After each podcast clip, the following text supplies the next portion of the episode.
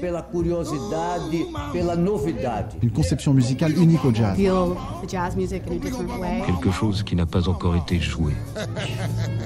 Freedom. Jazz Co. Bonsoir, il est 22h, c'est l'heure de Jazz Co. Après Nino Ferrer, on passe euh, au jazz sur les ondes de Radio Campus Paris. Il y a deux semaines, nous vous présentions un entretien exclusif mené euh, avec Bobby Few, une légende du jazz installée depuis longtemps en France. Aujourd'hui, c'est bien malheureusement que l'actualité fait un écho amer à notre programmation. Euh, Londres après Manchester. A contrario, nous démontrons toutes les deux semaines, sans en avoir l'air, une ouverture sur le monde dans l'étendue du spectre de notre ligne éditoriale. Et c'est à l'heure anglaise que nous nous mettons avec un focus sur deux phénomènes de la nouvelle génération londonienne, le batteur Moses Boyd et le saxophoniste Binker Goldings, qui sont auteurs d'un nouvel album en duo. En deuxième heure, Philippe euh, abordera le festival Antichambre euh, qui aura lieu les 14 et 15 juin en l'église Saint-Méry pardon, euh, à Paris, avec entre autres Ubub, Ubub, je sais pas, le Quatuor Macho ou Fenêtre Ovale. Pierre proposera ensuite en débat État d'urgence du duo Fabien Rob et Jérôme Glohagen.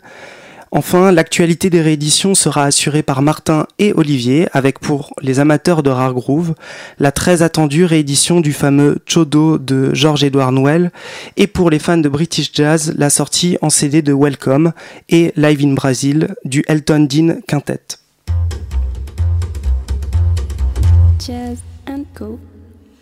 À Londres fourmille actuellement une scène de nouveaux venus. Ils s'appellent Shabaka Hutchings, Youssef Kamal, The Comet is Coming, United Vibrations, Sarati Korwar, Vels Trio, Ezra Collective, Emma Jen Takre. On peut continuer. Les uns après les autres euh, débarquent dans l'Hexagone par la voie de professionnels qui ne jurent que par Londres en ce moment. Il se dit que les tourneurs, c'est-à-dire ceux chargés de trouver des concerts pour euh, aux artistes, sont sur les starting blocks pour euh, chaque nouveau projet qui naît à Londres. Cet engouement qui dérive doucement vers les affres euh, qui accompagnent toute mode peut cristalliser exaspération et frustration. Euh, lassé même, alors qu'il ne fait que commencer, mais il est pour les musiciens l'aboutissement de plusieurs années à écumer les scènes de Londres dans le mépris des frontières et du nivellement des genres. Si Londres intéresse, c'est pour son dynamisme. Le goût du jazz par les jeunes est devenu un espèce de de grain inespéré que l'on évoque euh, souvent sans grande conviction et pourtant à Londres en ce moment ce phénomène se développe. Le jazz redevient cool et le cool a le mérite de faire vivre les musiciens qui en bénéficient parce qu'il draine un public. Par chance, il se traduit ici dans une musique exigeante pour la plupart des cas mentionnés. Avant, avant d'entamer notre voyage dans l'univers de Minker et Moses, je voulais commencer l'émission avec une découverte tardive, celle de la jeune trompettiste anglaise Emma Jane Takre. Et qui, vient de sortir un, un premier EP intitulé euh, Valrus.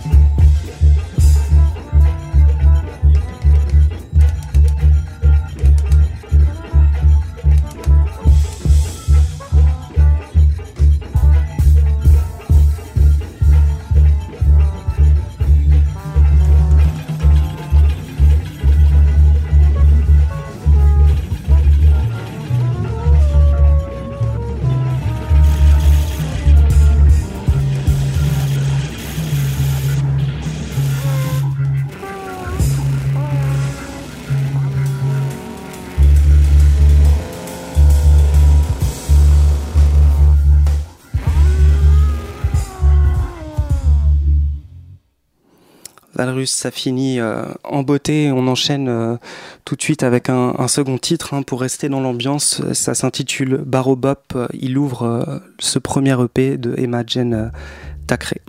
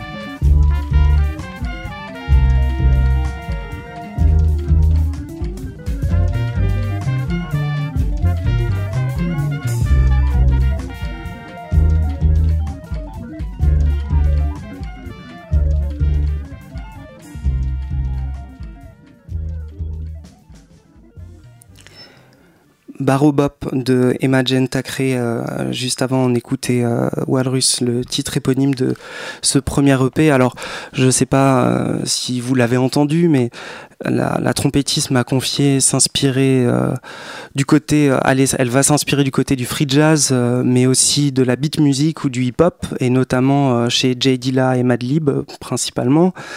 Euh, alors en plus d'être compositrice de musique de film, elle bosse euh, de, de vrais sets de DJ. Bref, euh, sur le papier, c'est la femme de notre ami Martin qui n'est qui, va nous rejoindre. Euh, Emma Jen Tacré a été sélectionnée pour suivre un mois de cours à la Red Bull Music Academy de Montréal en 2016. Alors, sur le P en particulier, j'ai noté tout de suite que elle a remplacé la basse par le tuba. qui est euh, joué par euh, Ben Kelly. À l'orgamonde et au Wurlitzer, on, on entend Elliot Galvin. À la batterie, euh, c'est euh, Lise Excel qui est aussi rigoureuse qu'une comptable devant ses tableaux et aux effets électroniques, le Pi Eye Collective, qui apporte à cette EP en fait ce qu'il a de ce qu'il a de singulier, je trouve. Alors, l'EP est très court, puisque les 8 titres ne totalisent pas plus de 10 18 minutes, mais euh, il mérite que l'on s'y intéresse. Et si les deux titres que l'on vient de vous passer vous ont plu, je vous invite à rester attentif à sa venue dans la capitale dès la rentrée en septembre. Alors maintenant, on va partir enfin à la rencontre euh, de Binker Goldings et de Moses Boyd, avec qui Emma Jane Tacré a d'ailleurs été au conservatoire.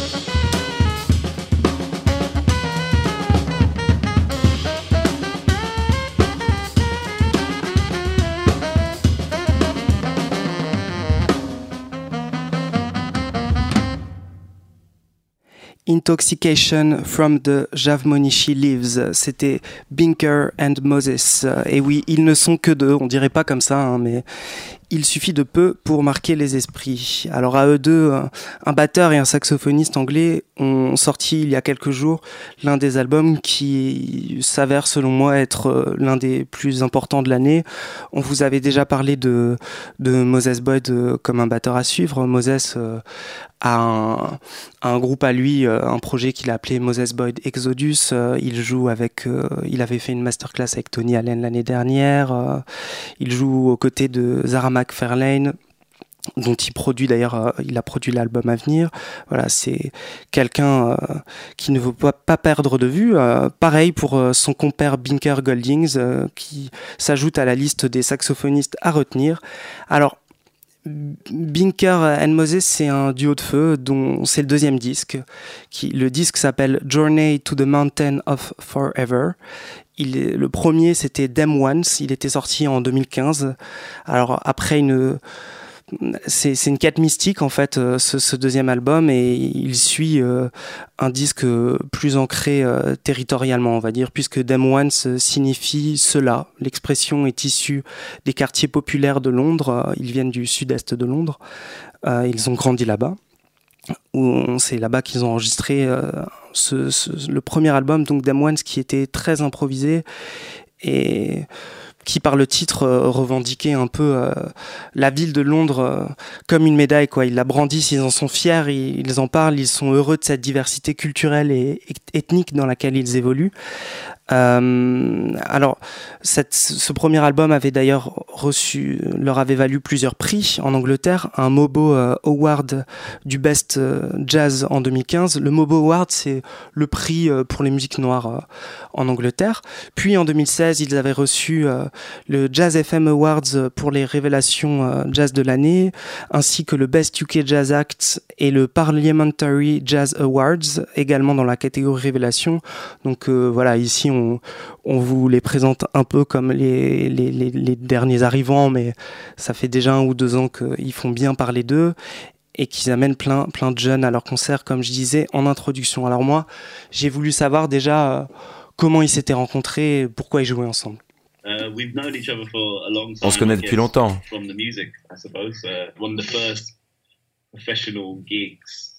J'ai rencontré Binker dans l'un de mes premiers concerts.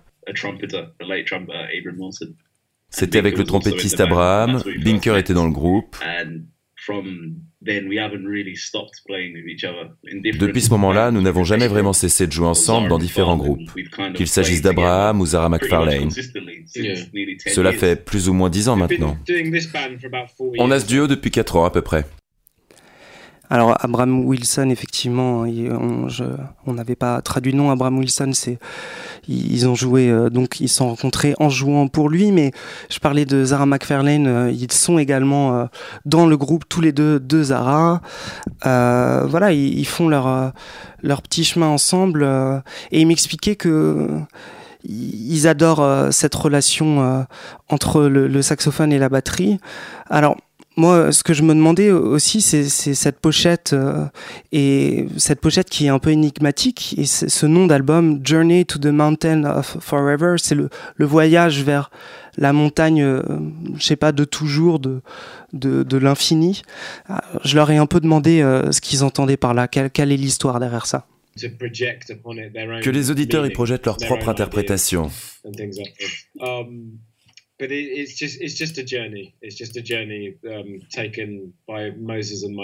C'est juste un voyage d'apprentissage pris par Moses et moi à travers un monde mythique que nous avons inventé. Voilà ce que c'est. C'est tiré de notre propre imagination, sans référence à quelque chose d'autre. C'est un genre de, c'est un genre de Lord of the Rings. Nous ne nous sommes pas autorisés que cet album soit comme le premier. Au moins dans son apparence. Dans le son, cela reste un duo saxophone-batterie, donc on retrouve forcément certaines similitudes. Mais nous ne voulons pas nous répéter. Dem One, c'était plus improvisé. C'était de la composition spontanée. Nous improvisions des idées, faisions de la musique à partir de ça. Ici, la première moitié est construite sur l'enchaînement de mélodies écrites et de solos. Ce n'est pas la même chose pour moi de, de jouer ou d'écouter. Ce n'est pas la même sensation dans le jeu et dans l'écoute. Bon, comme souvent, quand, on demande euh, aux artistes de nous expliquer euh, le pourquoi du comment, ils se défilent un peu, c'est normal. J'ai pas insisté, j'ai pas voulu euh, leur tirer trop les verres du nez. Bon, il fait référence à Lord of the Rings. ce qui précise hein, à la fin de sa réponse, c'est que évidemment, c'est pas comme Lord of the Rings. et cette pochette, alors ils ont, fait appel à un, un illustrateur et c'est drôle parce qu'elle elle reflète pas du tout la musique euh, dans, dans, le champ habituel de, de nos catégories. Euh. Il y a un dragon, euh, un château loin, au bout d'un royaume en fait, d'une terre plutôt complètement complètement vide, pas habité. C'est, on voit, on voit à l'intérieur également une, une déesse à demi nue, coiffée de, de, bijoux et surmontée euh, de deux ailes. En fait, tout fait penser au métal ou à l'un de ses sous-genres plutôt qu'au jazz. Euh, eux ont servi, en tout cas leurs propos, avec une idée bien claire en tête que Jim Burns, donc cet illustrateur issu de l'univers des comics, a suivi. Pour ce deuxième album, Bicker et Moses savait précisément où il voulait aller. Euh, aussi, ce, choix de pochette, comme ils le disent, hein, il, reflète une approche de la musique qui est plus écrite, euh, prévue, travaillée en amont de l'enregistrement.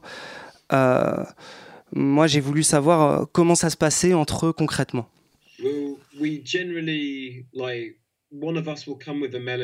Généralement, l'un de nous venait à l'autre avec une mélodie, des idées complètes ou non.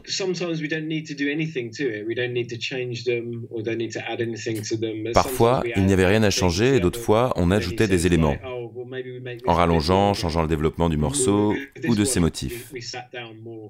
Pour cet album, nous nous sommes plus souvent assis pour discuter de nos idées que pour Them Once. Donc il le dit, hein, il voulait pas du tout se répéter. Euh, alors c'est un duo. Ce, duo il, implique euh, pas mal de, recherches euh, dans, le son quand même, dans, dans, dans la forme. Ce, duo il est assez puissant et en fait il y a peu de gens, il y, y, a peu de musiciens qui ont sorti un disque en duo batterie saxophone en entier. Ça paraît pas complètement euh, original, nouveau, euh, jamais fait. Et pourtant, quand on fait un peu des, des recherches, il n'y a pas énormément d'enregistrements. Euh, cette forme-là reste très peu utilisée. On, note par exemple un morceau euh, de l'album Nuke's Time euh, sur Blue Note en 1957. C'est un album de, Sonny Rollins.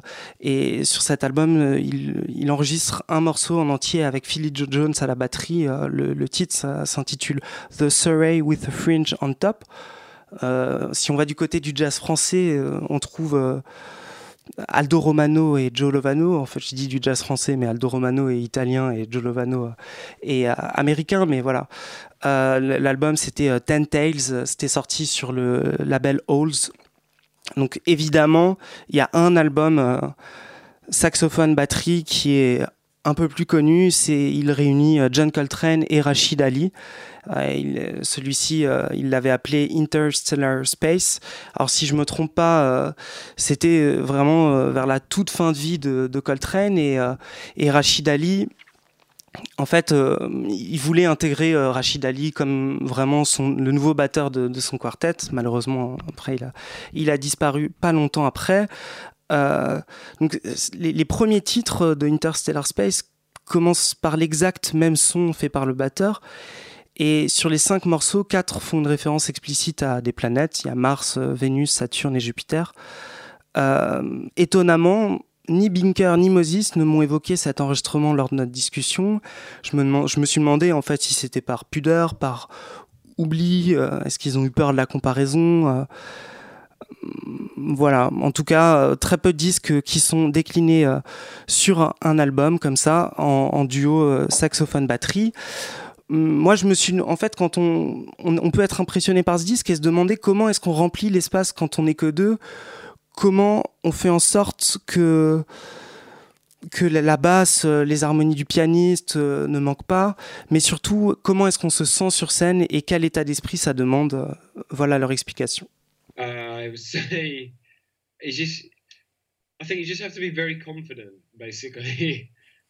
Il faut avoir confiance. Parce qu'il n'y a vraiment aucun endroit où se cacher. Sans basse, sans piano, tu dois avoir confiance, réaliser que tu as une bonne mélodie, um, un bon rythme, et croire en cela. uh, Il faut le vendre à l'audience d'une certaine manière. Um, Je crois que si tu vas sur scène pour jouer ce genre de morceau, si tu n'as pas l'air d'y croire, alors l'audience n'y croira pas non plus. Il faut y croire et être sûr que ta musique ne sonne à aucun moment comme si tu étais en train de répéter. Avec deux instruments, on peut vite donner cette impression. Il faut être très concentré sur les éléments musicaux, utiliser les dynamiques, jouer fort et doucement, forto et piano, différentes formes intéressantes. Cela nous a permis d'appréhender la musique différemment. On a fait des choses dans ce duo que nous n'avions jamais faites ailleurs, comme utiliser les dynamiques pour créer les formes d'un morceau, croiser les lignes entre l'endroit de la mélodie du morceau et celui des improvisations, en n'ayant délibérément pas l'idée claire sur quand l'un commence et quand l'autre finit. Utiliser les solos pour créer des formes. Avec seulement deux instruments, il vaut mieux avoir de bonnes idées pour capter l'audience pendant une heure. C'est pas facile d'être Binker et Moses.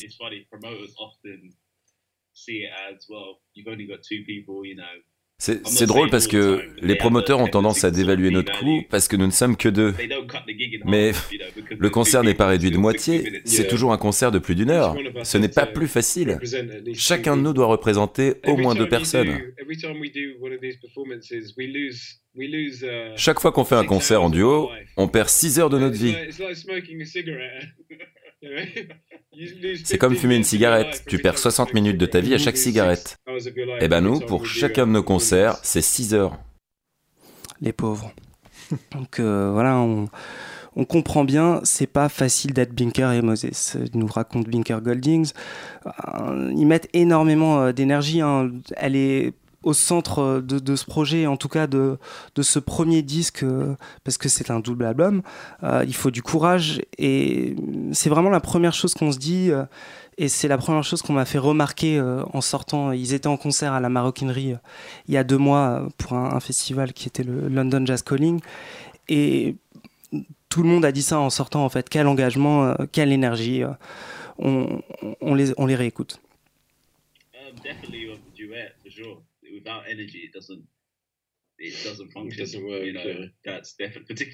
Pour le duo, complètement.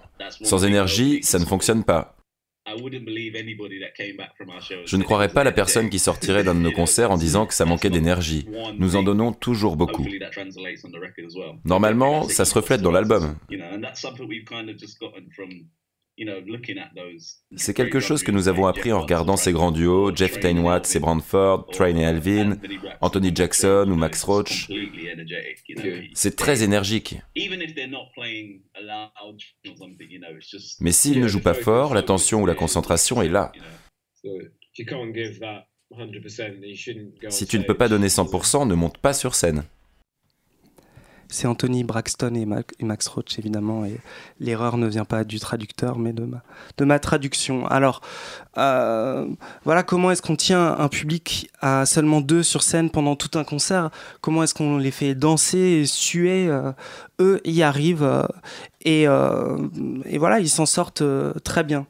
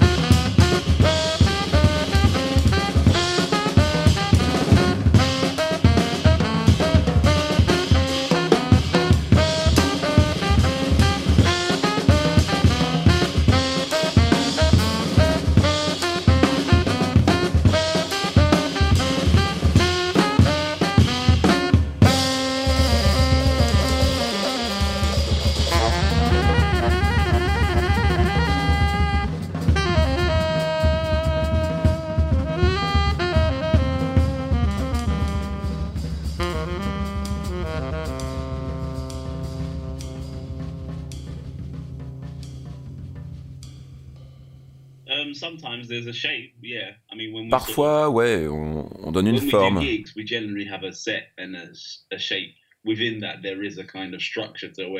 On a généralement une setlist qui organise une structure avec un pic d'énergie.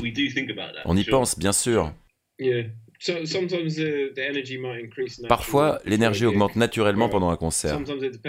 Ça dépend du public. Si le public est là, on peut jouer pendant deux heures. Le morceau qu'on vient d'entendre, c'était The Departure. C'est le, premier titre hein, de ce premier disque de l'album. Euh, moi, ils m'emmènent où ils veulent. Hein, c'est, ils, y vont fort. Euh, et en fait, euh, il y, a pas mal d'influences dans, ce disque, mais je, leur ai un peu demandé où, où, en était le spiritual jazz. J'espère. On y a mis du cœur et de l'énergie. Mais c'était pas intentionnel. Nous ne voulions pas être l'écho du spiritual jazz. Mais si ça sonne ainsi, tant mieux. En fait, c'est ce qui nous a semblé être le mieux. Il y avait des intentions, mais pour le deuxième album, rien n'a été écrit. Tout a été improvisé. Nous avons donné des directions aux musiciens qui collaboraient avec nous, uh, mais à aucun moment nous n'avons utilisé le mot spiritual dans nos indications. Uh, On n'a pas non plus utilisé des noms de musiciens en disant par exemple qu'on souhaitait que ce soit la Coltrane ou à la Albert Ayler. Rien de tout ça en fait. Nous n'avons pas non plus utilisé de um, référence à des albums. C'est drôle parce que quand je réécoute l'album maintenant, je réalise qu'un morceau sonne comme le début de Love Supreme, um, mais on s'en est pas rendu compte. Il faut savoir que nous avons enregistré au moins 40 titres qui ne sont pas sur l'album. Peut-être qu'on a choisi les plus spiritual peut-être. Euh, en tout cas, ils, disent tout ce qu'ils n'ont pas fait, euh, pas ce qu'ils ont fait. Quels sont les mots finalement qu'ils ont, qu'ils donnés? On s'en fout, hein, c'est pas, très important. Euh, mais voilà, le lexique employé cultive en tout cas le mysticisme avec d'autant plus de grandiloquence. Le, symbole de l'infini, par exemple, la montagne, qui est le, sanctuaire des désormais archaïques neiges éternelles.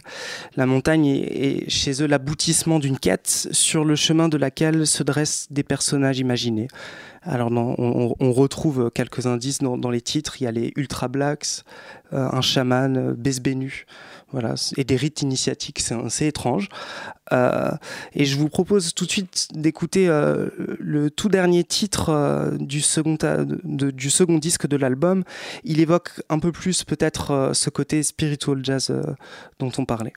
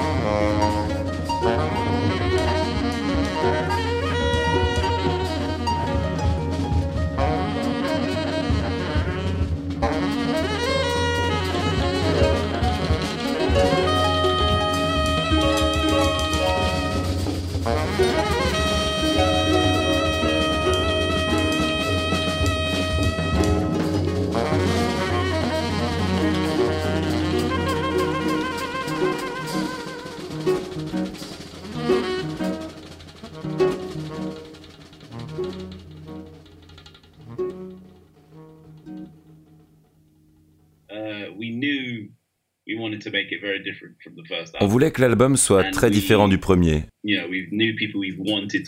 Et nous savions avec qui nous voulions jouer en général, pas nécessairement sur l'album. Nous avions déjà joué ici et là avec Sarati Korwar. Après avoir décidé de la forme et de l'histoire de l'album, nous avons décidé de faire un double album. Et le mieux pour la musique était de séparer en deux la partie duo et celle avec des invités. Ceux qui ont été appelés ont été très naturellement choisis. Heureusement, ils étaient tous partants pour faire partie du projet. Ça élargit l'histoire également.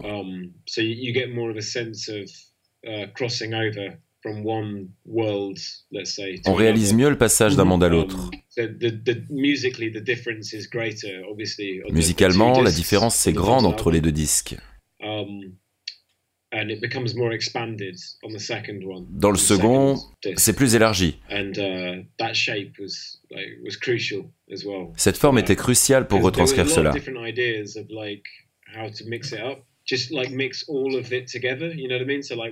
Parce que nous nous sommes posé la question de tout mélanger, d'enchaîner un titre en duo, puis un avec des invités. Um, en fait, c'est mieux de tenir séparés ces deux moments.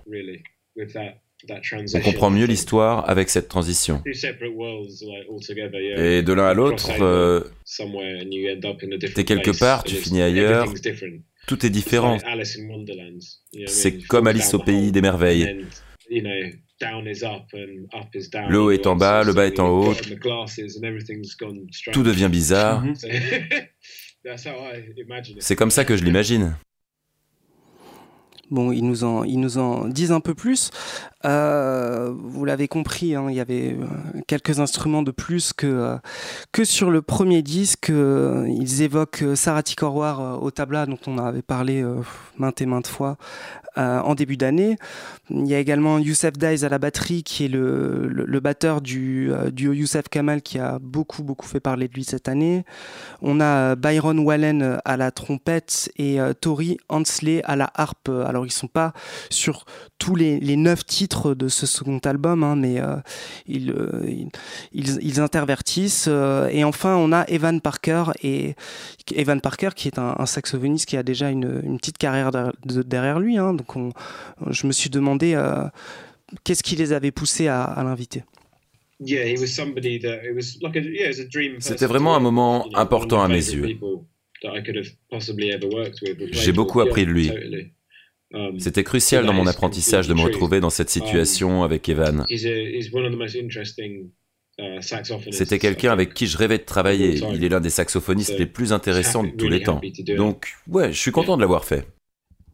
On entend évidemment Binker Goldings, hein, puisque euh, Martin, qui a, fait la traduction, a fait les deux voix, on le remercie. Euh, donc, c'est notre ces neuf titres supplémentaires euh, reflètent l'ambition hein, qui habite ce, duo, puisque en tout, ça fait. Il euh, y, a six titres sur le premier disque, neuf sur le second. Euh, moi, je le trouve un peu moins intéressant sur la durée. Il est moins fulgurant, il est plus plus attendu en fait dans, dans le discours proposé, alors que dans, dans, le duo, il, il précise que la, la, formule, les forces à sortir euh, des structures habituelles des, des morceaux, euh, à, par exemple à sortir de, de l'enchaînement euh, thème, solo, et bah forcément quand ils sont deux, ça serait un peu répétitif. Donc on souligne quand même, ils l'ont dit, hein, que cet album est entièrement, ce, deuxième disque est entièrement improvisé, et que et qu'il il, s'appelle The Realms of the Infinite. Euh, donc euh, je, ne saurais même pas euh, le traduire Realms. Qu'est-ce que c'est exactement? C'est le royaume, c'est le royaume de l'infini. Et le, premier était le royaume du maintenant. Alors on, comprend un peu un peu leur délire. Le, le titre qu'on a passé, c'est At the Feet of the Mountain of Forever, au pied de la montagne de toujours, de l'infini. Le, titre d'avant, c'était Entering the Infinite. Donc on reste on reste euh, dans le même champ lexical. Alors, cet album, hein, pour moi, tend en, tout cas vers un, jazz qui est très spirituel, euh, même s'ils ils n'en ont pas parlé. mais on, entend par-ci par-là euh, des, influences avec de, la musique créole dans, un des disques, mais pas mal, pas mal du, du, jazz des années 60. Et moi, en fait, j'avais envie de qu'ils me choisissent, qu'ils nous sélectionnent un, petit morceau qu'ils aiment, hein, comme on demande à nos invités en général. Hum, on va pas passer euh, Crescent que euh, que Binker a choisi en précisant que c'était d'après lui le morceau sur lequel figurait le plus beau solo de John Coltrane. Euh, mais on va passer euh, le choix de Moses Boyd qui, qui nous explique qui, nous explique. Mm-hmm. Premièrement parce que nous avions déjà tellement joué ensemble. Um, Il y avait déjà une chimie musicale entre nous. Et nous étions fascinés par la relation entre le saxophone et la batterie. Qu'il s'agisse de Rachid Ali ou Coltrane, Tane Watts et Kenny Garrett ou Brandford Marsalis, Elvin Jones et John Coltrane, Max Roach et Sonny Rollins. La liste continue, mais il y a là-dedans ma musique préférée. On n'arrêtait pas d'en parler, en tournée et ailleurs. As-tu vu cette vidéo où Kenny Garrett et Tane échangent pendant 10 minutes On appréciait toujours ces moments, ils étaient des exemples pour nous et il y avait des enregistrements pour les écouter. Mais ce n'était pas assez. Ce n'est pas que nous avons délibérément voulu contribuer. On a simplement commencé à s'amuser avec des idées, en balance et en répétition. Mm-hmm. Et il y avait un son, une entente entre nous. Alors nous avons décidé d'approfondir cette exploration. Après, ça a été une affaire de circonstances. Nous avions un gig et les bassistes n'ont pas pu venir. Plutôt que de lui trouver un remplaçant, nous avons décidé de le faire en duo. Ça a été la jeunesse du groupe. Depuis ce moment, nous avons réalisé que nous avions un son, une forme et que nous avions tous les deux des idées pour contribuer au duo. Puis nous avons eu un autre groupe à Jazz Refreshed.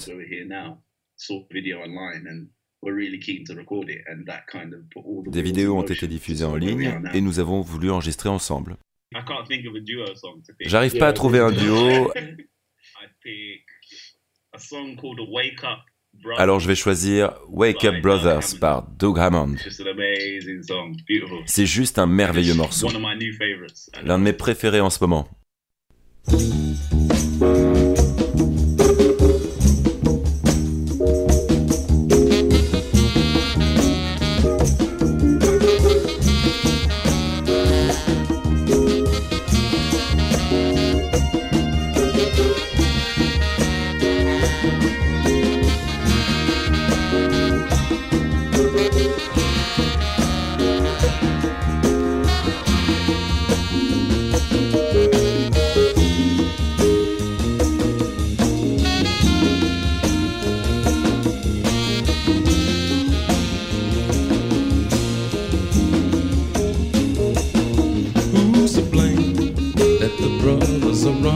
a game on each other. Who's ashamed that we're burning ourselves in a flame and no other? Can't you see that the war is brought on by another, by another? Can't you see it's a game that's played on all the brothers, all the brothers?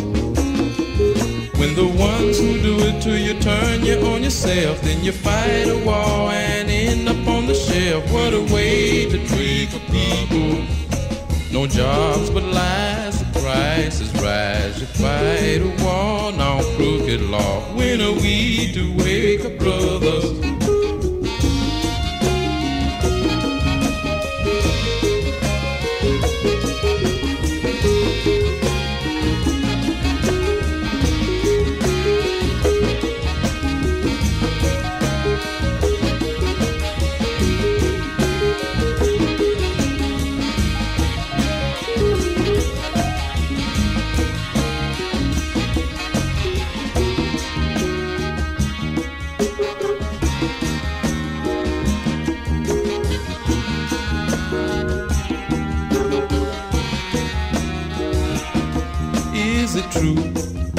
Selling our souls in the game for the money.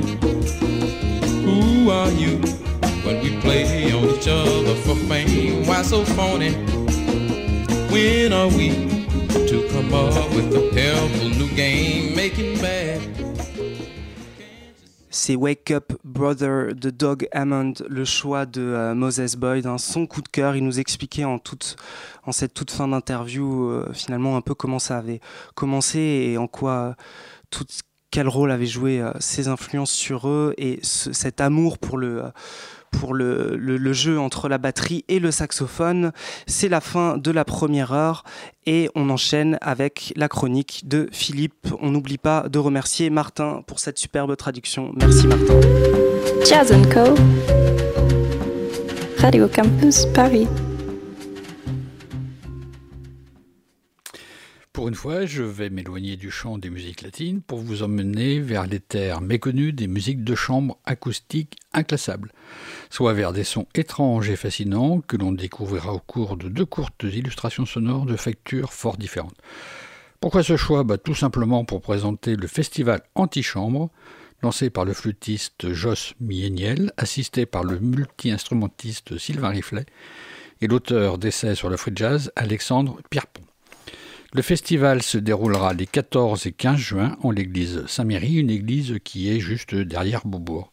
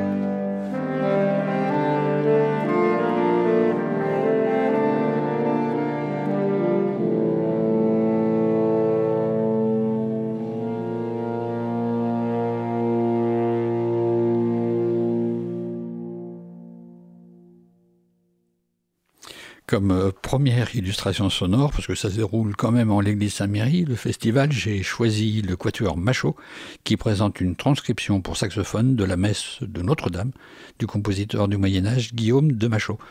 C'est une expérience sonore et spatiale qui met en résonance musique ancienne, musique contemporaine et musique improvisée. La formation se présentera le 14 juin et le thème que j'ai passé c'était Sanctus, donc de Guillaume de Machaut. Pierre, tu viens de passer quelques jours à Berlin et le Quatuor Machaut se présentait là-bas. Ouais, dans le cadre du festival Jazz d'Or euh, Strasbourg-Berlin, donc euh, avec euh, sa dimension berlinoise. C'était la semaine dernière et c'était très bien. J'étais très content d'être à Berlin.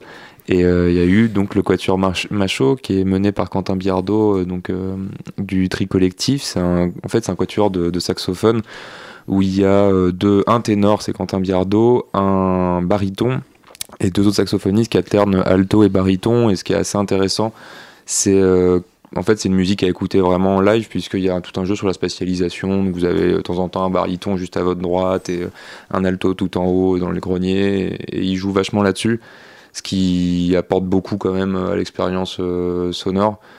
Euh, même si euh, du coup parfois on n'entend rien parce que si vous êtes en dessous de la ventilation c'est compliqué mais sinon c'est très bien. le disque a été enregistré euh, dans une église ou dans un... Ah j'ai pas eu le disque par contre moi c'était une grande découverte berlinoise du jazz parisien du Moyen Âge. Mais je pense qu'il faut vraiment les voir live. Donc il faut se déplacer le 14 juin en l'église Saint-Mireille.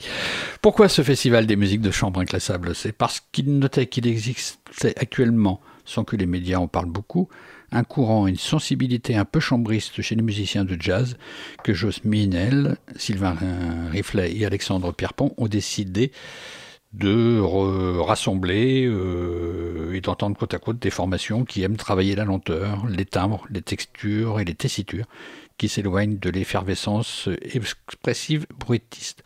Le festival valorisera donc cette musique de chambre purement acoustique en invitant six formations, trois par soirée.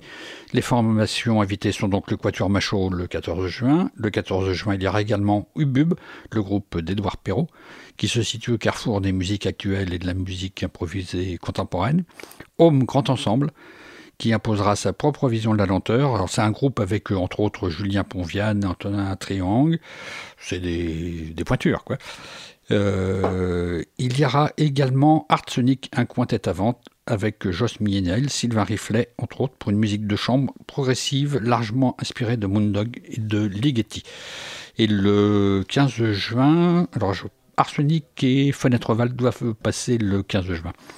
Fenêtre Val, c'est le quintet d'Evrisseur, piano préparé, violon, roue, clarinette, qui présente les compositions de Karl Negelen. Le dispositif scénique est volontairement particulier, le public sera installé dans le cœur de l'église, de profil entre deux scènes installées de chaque côté euh, de ce public.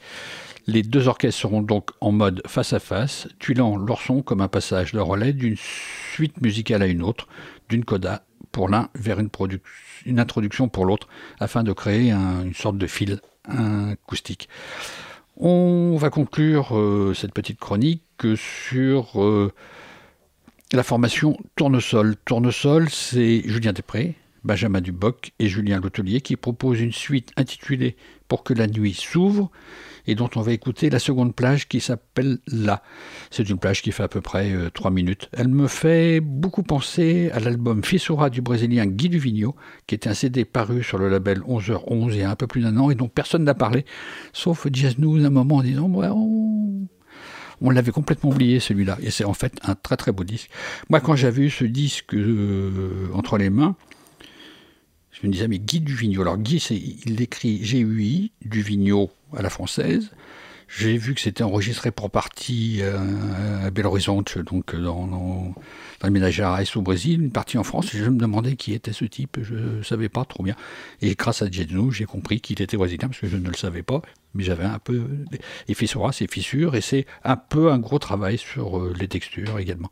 Donc, on écoute Tournesol, le trio de Julien Després, Benjamin Duboc et Julien Loutellier.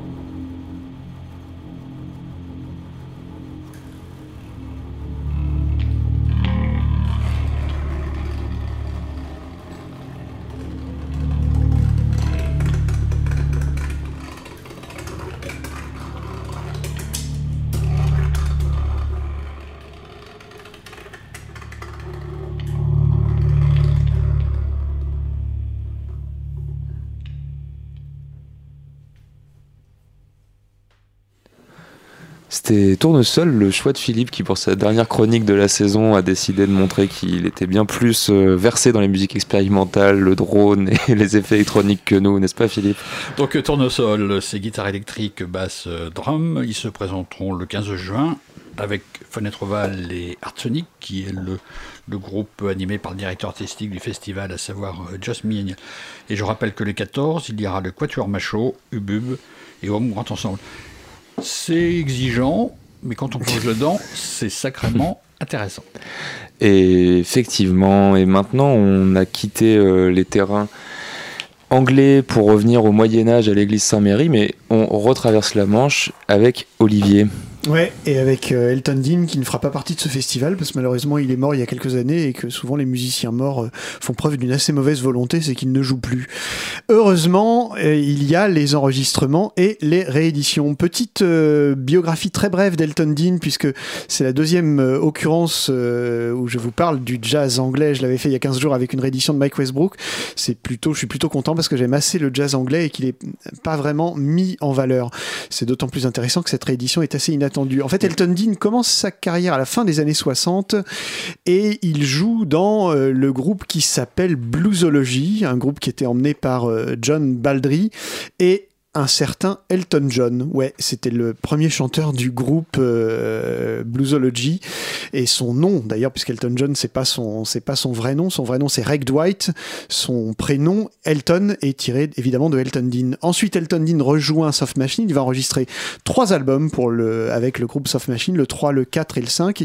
Il va jamais complètement quitter Soft Machine puisque avec euh, Hugh Hopper, ils vont continuer jusqu'à la mort euh, respective de l'un et de l'autre qui va intervenir à peu de temps d'intervalle d'ailleurs, ils vont continuer à exploiter le filon un peu jazz rock, rock progressif. Elton Dean s'intéresse assez vite au jazz au milieu des années 70 en montant d'emblée un groupe qui s'appelait le Nine Sense, neuf musiciens.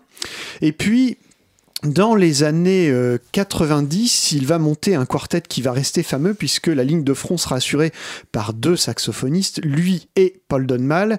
Et entre le Nine Sons et le quartet, me direz-vous, ben, il existe le quintet tout d'abord avec piano.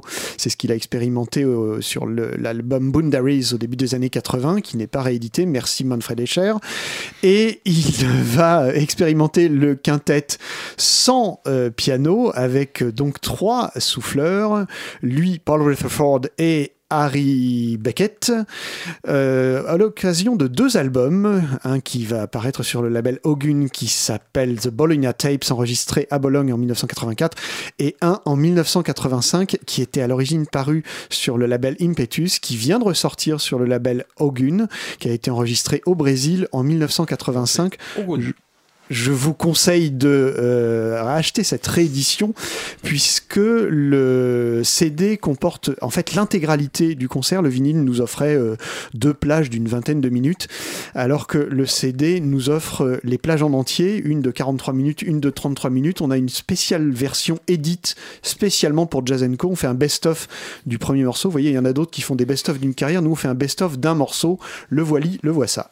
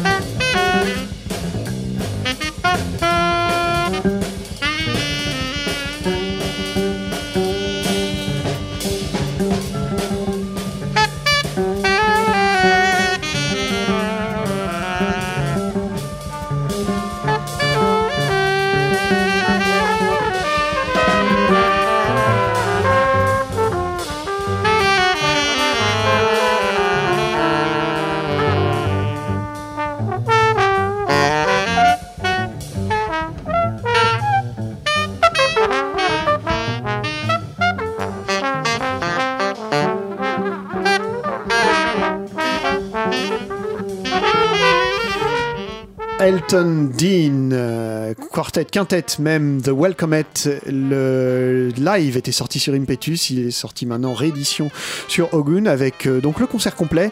Je vais quand même vous euh, citer les musiciens parce que c'est quand même des figures du jazz anglais. Malheureusement, pas mal d'entre eux nous ont quittés, hélas. Elton, alors par ordre d'apparition, tiens, dans les, solistes, c'était d'abord Paul Rutherford au trombone, excellent tromboniste qui est plutôt euh, catalogué free, mais qui avait vraiment un background classique, donc qui était tout à fait capable d'aller sur des terrains euh, plus classiques. Ensuite, ça a été Elton Dean au saxello. Rares sont les saxophonistes qui jouent du saxello. Le seul qui me vient à l'esprit, c'était Roland Kirk. Ensuite, Harry Beckett, fabuleux trompettiste. Bah, ces trois-là nous ont, nous ont quittés malheureusement il y a quelques années. Elton Dean a repris au sax alto, puis là ils sont tous ensemble. La section rythmique, c'est Liam Genoquet. À la batterie, c'est quelqu'un qu'on euh, voyait à l'époque traîner avec Trevor Watts, Amalgam et Moiré Music. Ces deux groupes étant les entités de Trevor Watts. Et puis euh, le Brésilien de service, mais un Brésilien anglais en fait, c'est Marcio Matos. Il est sans doute né au Brésil, mais il a fait toute sa carrière en Angleterre. Il a été quasiment découvert en fait par euh, Elton Dean, qui l'a lancé sur le Nine Sense et surtout sur l'album Boundaries dont j'ai parlé tout à l'heure. Merci Manfred Escher encore une fois de ne pas le rééditer. Euh, voilà, donc ce disque vient de sortir sur Ogun, live au Brésil en 1985. Et eh ben on les écoute juste pour la fin du morceau.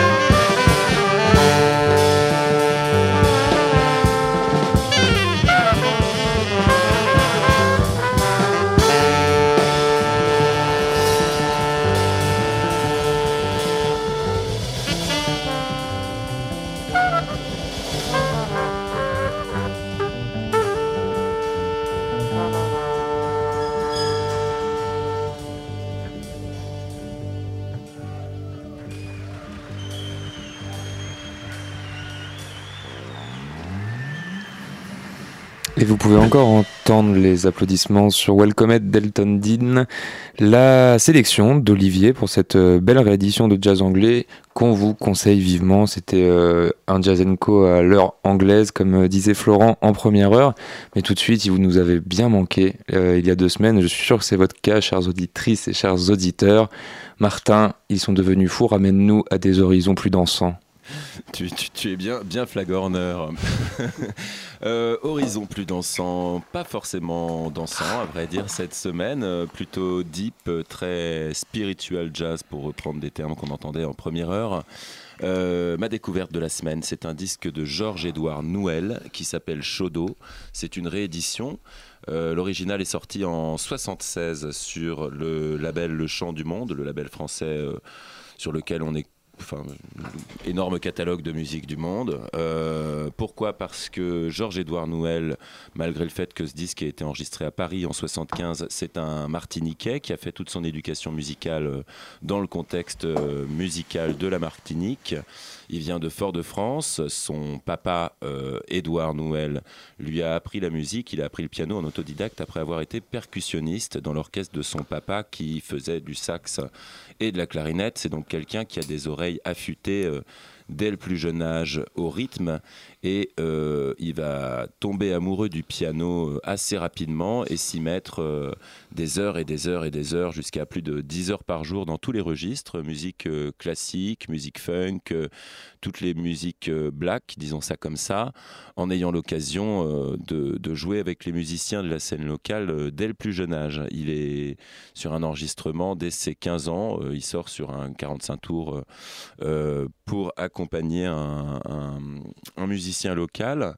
Et une particularité de ce disque qui ressort en ce moment, Chaudot de Georges-Édouard Nouel, c'est que c'est le seul disque de Georges-Édouard Nouel sur toute sa carrière, sachant qu'il est né en 45 et qu'on trouve des enregistrements de lui euh, dès les années 50. Ça fait quand même une longue carrière et euh, c'est finalement quelqu'un qui passe beaucoup de temps à accompagner, à affûter sa musique auprès d'autres musiciens avec qui, euh, avec qui il échange beaucoup. Il y en a certains qui sont clés, notamment, notamment Louis Xavier, qui est à la basse sur cet album et avec qui il participait au groupe Synchro Rhythmic synchro-rythmique Eclectic Language, désolé pour la prononciation. Ce synchro-rythmique Eclectic Language, à vrai dire, quand j'ai parlé de, quand j'ai parlé de Georges-Édouard Nouel à Olivier, on échange pas mal euh, entre les émissions, il a tout de suite tiqué euh, là-dessus. Donc peut-être d'ailleurs qu'il peut nous en parler un petit peu de ce synchro-rythmique Eclectic Language. Je crois que tu as eu quelques disques entre les mains euh, de ce groupe. Est-ce que tu en connais plus sur Louis Xavier, Olivier? Ouais, alors sur Louis Xavier et sur le groupe en général, ils avaient fait un disque. Euh, il y a deux disques. Il y a un disque avec un chanteur, mais il y a un, premier disque euh, qui sort, je crois, en 73. Et là où c'est marrant, c'est que le personnel est hétéroclite, puisque à la batterie, c'est Steve McCall, donc euh, futur batteur du groupe R euh, de Chicago. Et au saxophone, c'est Joe Maca, le, saxophoniste dont on a parlé il y a 15 jours d'ailleurs avec euh, Bobby Few.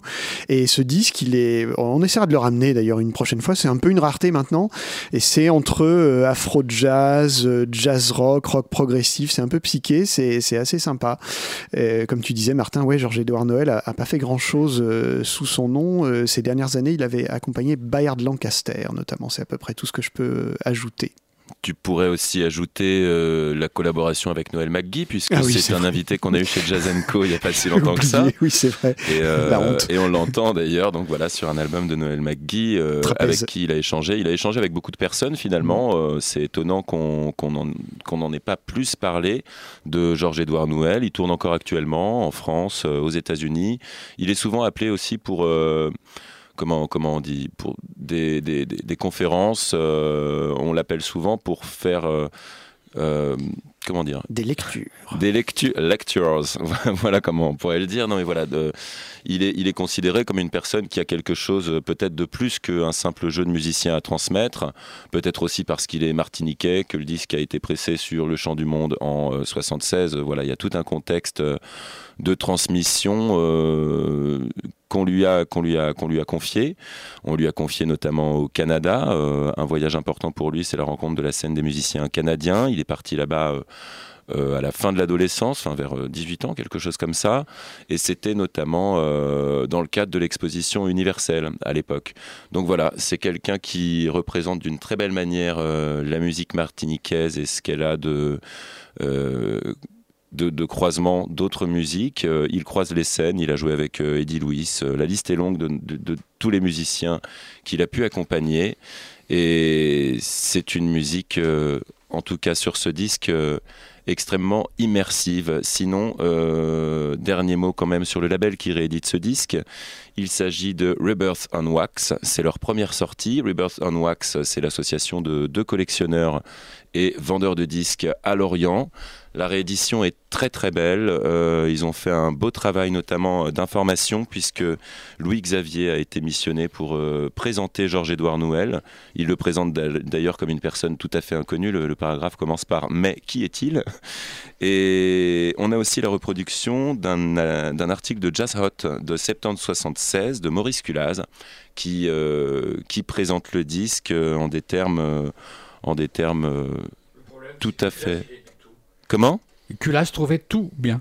Bah ouais, mais écoute. Euh, on était ensemble à Jazzot, je peux te le dire. C'est un type bien, mais il aimait tout. en tout cas, euh, on en garde un extrait qui, pour le coup, euh, colle à ce que je ressens moi. Je vais pas reprendre les mots de Maurice Culas et je vais essayer d'utiliser les miens pour présenter Solingen par Georges-Édouard Nouel. C'est la piste dans laquelle on se sent justement le, le plus immergé.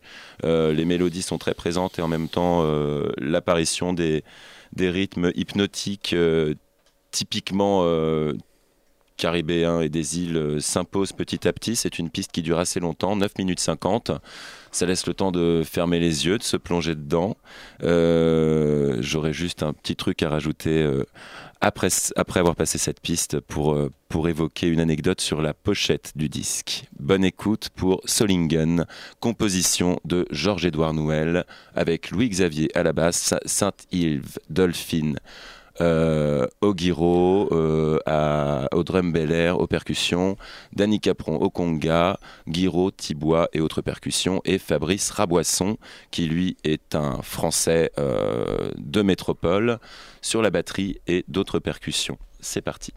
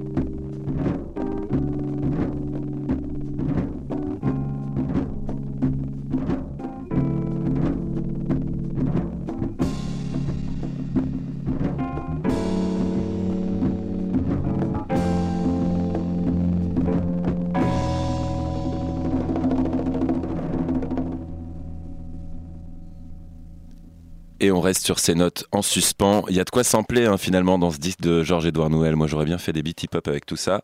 Vous aurez peut-être remarqué que le son grésillait et ça ne reproduit euh, absolument pas euh, l'écoute qu'on peut avoir du disque à la maison. C'est bien repris des bandes master, ça sonne vachement bien et euh, c'est nous qui avons fait grésiller les studios peut-être parce qu'on était tous chauds à l'écoute de cette musique martiniquaise. Voilà, Georges-Édouard Noël, l'album Chodo, c'est une masterpiece super rare recherchée depuis des années, ressortie par le label Rebirth on Wax avec une euh, nouvelle pochette euh, très sobre dessinée par Fritz Boll. Je le souligne parce que pour ceux qui veulent regarder la pochette originale, c'est dans la petite planche liner notes du disque et on y voit un dessin de Volinsky qui aurait pas du tout sa place dans le monde actuel. Euh, signe des temps ici, c'est très sobre, c'est un dessin qui ne choquera personne. voilà, Georges-Édouard Nouel, Chaudot, sur Rebirth on Wax. Donc tu penses que le monde actuel est bien pensant en fait? Euh, bah, Je pense que l'image d'un bonhomme qui tripote euh, la serveuse du bar sous, la, sous sa jupe pendant qu'il fait du piano en buvant un coup, euh, ça, ça passerait pas pour tout le monde. En tout cas, ça demande une introduction. L'introduction, elle est très simple. c'est un dessin de Volinsky qui s'appelle Débrouille-toi pour qu'il y ait un piano. Le chaudo, c'est un, une préparation dans laquelle il y a du rhum. Et euh, j'imagine la situation du poivreau qu'on met au piano juste pour qu'il y ait un piano euh, malgré euh, son appétence pour l'alcool et les femmes. Ce qui est tout à fait compréhensible. Hein, moi et on le comprend très bien. Et on est très heureux de voir que tu as rejoint le club des réactionnaires de, de Jazenko, ah qui pense quand même que c'était bah mieux avant. absolument. on t'a démasqué, Martin. Ah Vous êtes Toujours à l'écoute de Jazenko sur Radio Campus 93.9. Jazenko, c'est un lundi sur deux de 10h à minuit sur les antennes de Radio Campus Paris. Et tout de suite, pour conclure cette deuxième heure de cette avant-dernière émission de cette saison 2016-2017, c'est moi qui m'y colle avec un disque qui m'a été donné ici même par Aloïs Benoît, qu'on avait reçu il y a un petit mois. Donc Aloïs Benoît, qui est le meneur de Pongé et aussi un des agitateurs du collectif Lou avec d'autres et il m'avait donné ce disque donc euh, du quartet Land qui s'appelle La Caverne. Alors moi j'y ai vu une allusion à la caverne de Platon, je ne sais pas pourquoi mais c'est sans doute mes pulsions intellectuelles euh, que je n'arrive pas à contrôler.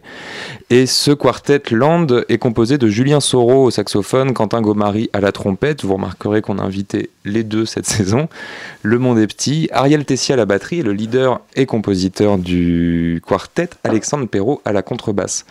Et je dois avouer que non seulement Aloïs Benoît m'avait mis dans de bonnes conditions pour apprécier ce quartet, mais que j'ai vraiment été euh, assez bluffé et assez impressionné par, euh, par cette musique qui s'inscrit euh, complètement dans une tradition qu'on dira très rapidement post-bop, furtant comme beaucoup de musiciens de étiqueté jazz à l'heure actuelle, avec peut-être pas du free, mais quand même des passages très improvisés avec aussi beaucoup de groove et, et aussi beaucoup d'écriture qui vient avoir certains actes échos de la musique euh, classique contemporaine, notamment dans la grande suite qui s'appelle Aude maritime. On va retrouver quelque chose d'un expressionnisme, euh, je sais pas, moi je vois plutôt du Debussy et du Bartok que du Ravel, mais bon, on sait euh, pas trop. Et de toute façon, on ne l'écoutera pas, donc voilà, personne ne le saura. Et vous serez obligés, chères auditrices et chers auditeurs de Jazz Co, de vous ruer sur ce la caverne du Quartet Land. J'arrête euh, mon soliloque pour vous laisser écouter Lucy, troisième titre de ce premier album de ce très beau quartet, La Caverne, donc le nom du disque, par le quartet Land.